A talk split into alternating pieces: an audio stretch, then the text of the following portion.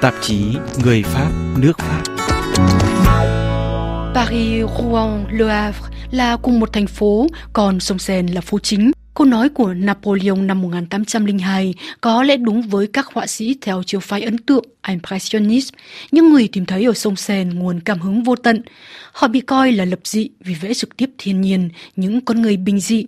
Tranh của họ bị coi thường vì không theo thể thống, phá vỡ mọi nguyên tắc.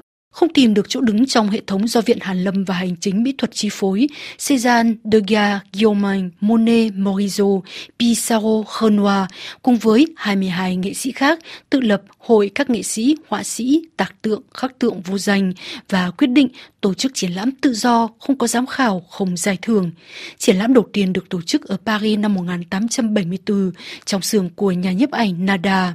Tổng cộng có 8 triển lãm được tổ chức cho đến năm 1886. Tên gọi ấn tượng cũng bắt nguồn từ mỉa mai của tờ báo trào phúng Le Savirari về bức tranh Impression Soleil Levant, tham dịch là Ấn tượng mặt trời mọc năm 1872 bên bờ cảng Le Havre của Monet.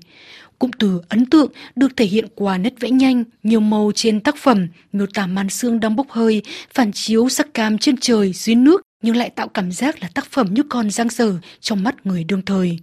Khi bị chế nhạo như vậy, Monet tác giả bức tranh lấy luôn tên Impression ghép với đuôi ism chỉ các trường phái hoặc chủ nghĩa đang tịnh hành lúc đó để đặt tên cho phong trào hội họa mới, xuất hiện từ những năm 1820. Trả lời RFI tiếng Việt, bà Florence Calam Levert, phụ trách về nghệ thuật hiện đại và đương đại tại Liên hiệp các bảo tàng thành phố Rouen, giải thích thêm về nguồn gốc của trường phái ấn tượng. L'impressionnisme, voilà, ce que je veux dire, c'est que ça n'est pas d'un coup de baguette magique. Không phải phát triển đũa thần là ra được trường phái ấn tượng, đó là một quá trình được hình thành từ lâu.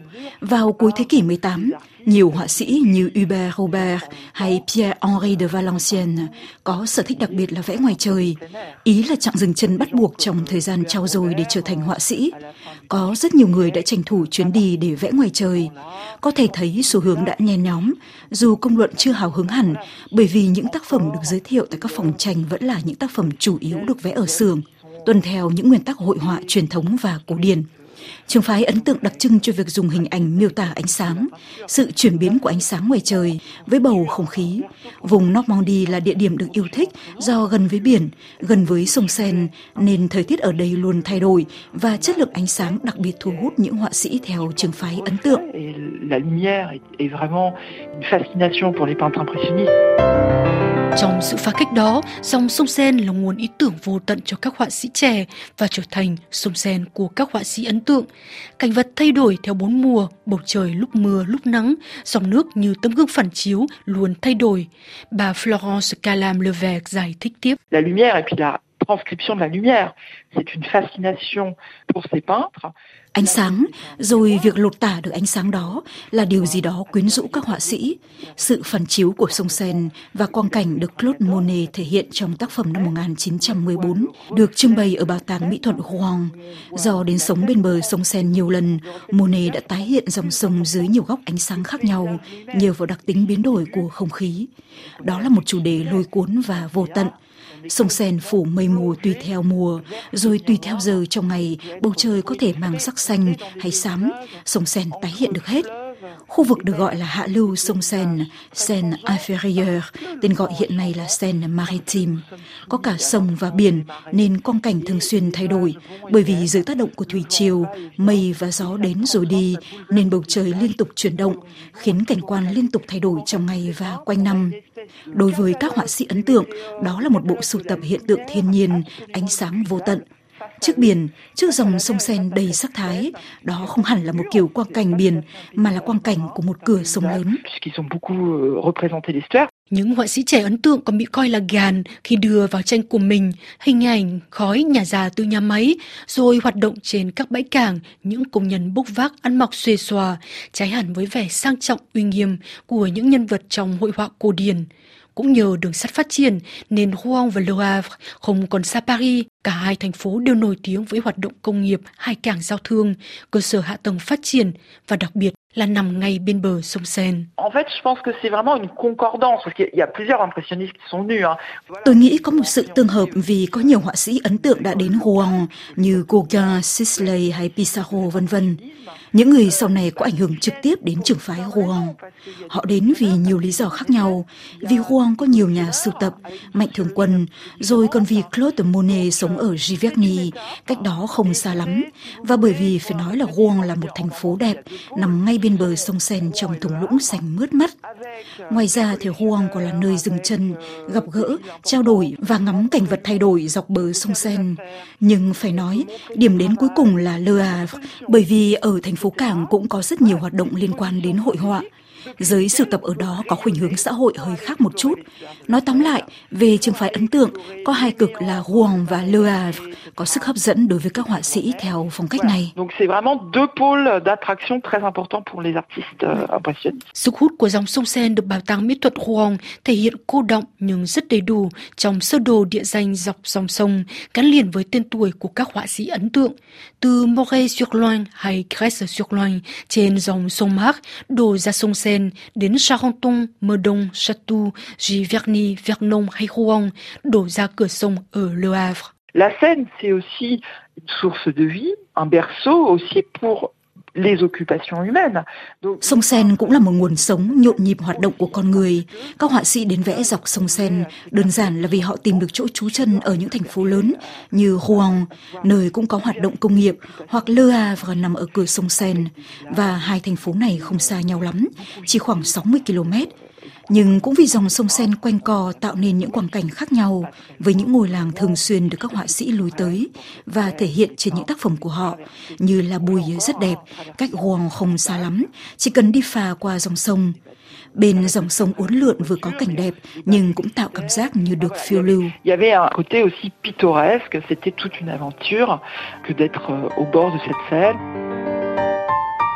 Rouen có vị trí đặc biệt đối với danh họa Claude Monet, người đặt tên trường phái ấn tượng cho dòng tranh mới. Đến Rouen nhiều lần, vẽ Rouen từ nhiều góc, Claude Monet có ấn tượng đặc biệt với nhà thờ lớn Rouen và được họa sĩ Giverny thể hiện trong một loạt tranh gắn liền với tên tuổi của ông. Bà Florence Calam Levesque giải thích. La série des cathédrales, c'est fondamental. Loạt tranh về nhà thờ lớn có ý nghĩa quan trọng. Lúc đó vẽ tranh theo loạt, tức là series, cũng nằm trong sự đổi mới đó. Trước loạt tranh về nhà thờ lớn, có rất nhiều chủ đề khác như các cối say gió, nhà ga Saint-Lazare. Chính Monet là người nảy ra ý tưởng vẽ loạt tranh về nhà thờ lớn Rouen. Ông tới Rouen hai lần liên tiếp. François de Pau là người cho Monet mượn căn hộ nhỏ để làm xưởng vẽ ngay đối diện nhà thờ lớn để họa sĩ làm việc. Năm 1915, tác phẩm được giới thiệu tại Galerie Pont du Trans Royal và François de Pau là người đầu tiên mua một bức trong loạt tranh về cánh cổng nhà thờ lớn Rouen. Đó là bức La Cathédrale de Rouen Tongri, nhà thờ lớn Rouen lúc trời âm u, hiện được trưng bày trong bảo tàng mỹ thuật Rouen. Trong tác phẩm này, chúng ta thấy những nét sáng trong nền hồng, vàng hay xanh dương. François de Pau đã chọn bức tranh đặc trưng nhất cho mảnh đất của chúng tôi.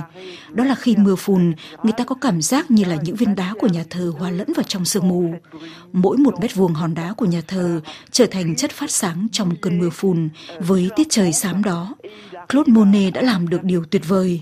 Trong khi người ta vẫn cứ nghĩ là ánh sáng và trời đẹp thì vẫn thú vị hơn là mưa phùn và trời âm u. Tác phẩm là bằng chứng thực sự cho thấy điều ngược lại.